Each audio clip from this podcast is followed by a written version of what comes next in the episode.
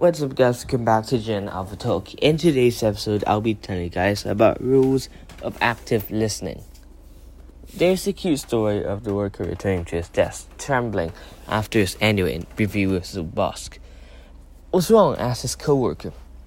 Boss said I have two problems, and I need to work on them if I want to keep my job. He answered. What are they? asked the coworker.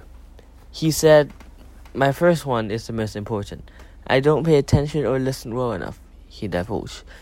And the second, continued the coworker, uh, I don't remember.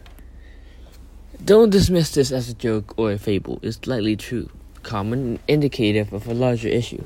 Overall communication skills. Alright.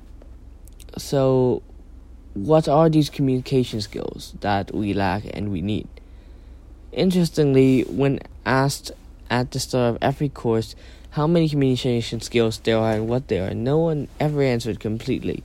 In other words, we take communication for granted, and therefore the work aren't enough. The six communication skills are going to be listed here later. An illusion. The single biggest problem in communication is the illusion that has occurred, said George Bernard Shaw. Which brings us to ask, why? To that, I offer my answer, which developed not only as uh, agents of uh, a dude that's 13 years old, but also as, as a leader of the classroom. The culprit, more than the inability to write or speak well, is the inability to listen well. Generally, we're not good listeners. So, what's good listening? Good listeners are active listeners. Listening is a skill, not a casual ambient addition of the six communication skills verbal, written, presentation, nonverbal, and cross cultural listening. If we place the first five on one side of the scale, that measures impact, and the last, listening, on the other side, the listening side would outweigh the other five combined. Listening might be half the communication process, but it's the bigger half. Active listening is no accident. Listening and hearing are two different things. Hearing is audiological, physiological, subconscious, and involuntary. We hear whether we want to or not. Listening, on the other hand, is cerebral, mental, conscious, and decision based. We listen when we choose to. That being the case, listening is a skill that can be defined, learned, and practiced and improved. And overwhelmingly, with the exception of organizations run by our autocrats, good leaders were told by being good listeners. So, what's a good listener? First, a question. With what set of organs do we listen? A true question. The answer is that active listeners listen with their ears and their eyes. If part of communication is nonverbal, then how could we be good listeners if we don't make eye contact, if we don't observe, or if we limit our intake possibilities? Outcomes of good listening.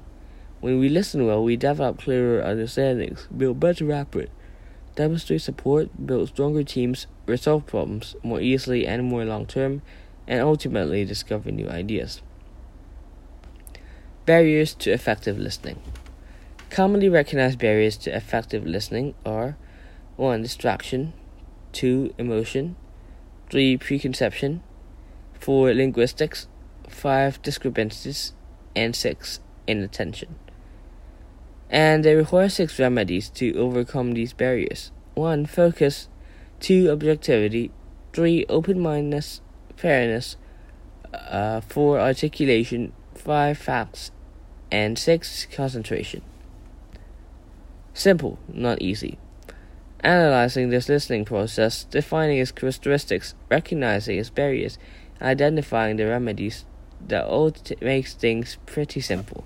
Doing it, though, is not easy, but if we see what a few great thinkers said, we made the case that developing listening skills is more important than we probably ever thought, important to organizations and important to our careers. Man's inability to communicate is a result of his failure to listen effectively. Carl Rogers, pioneer of the humanistic school of psychology. Courage is what it takes to stand up and speak. Courage is also what it takes to sit down and listen. If speaking is silver, the listening is gold. Turkish proof. Nobody ever listened himself out of a job. Calvin Coolidge. Rules of listening.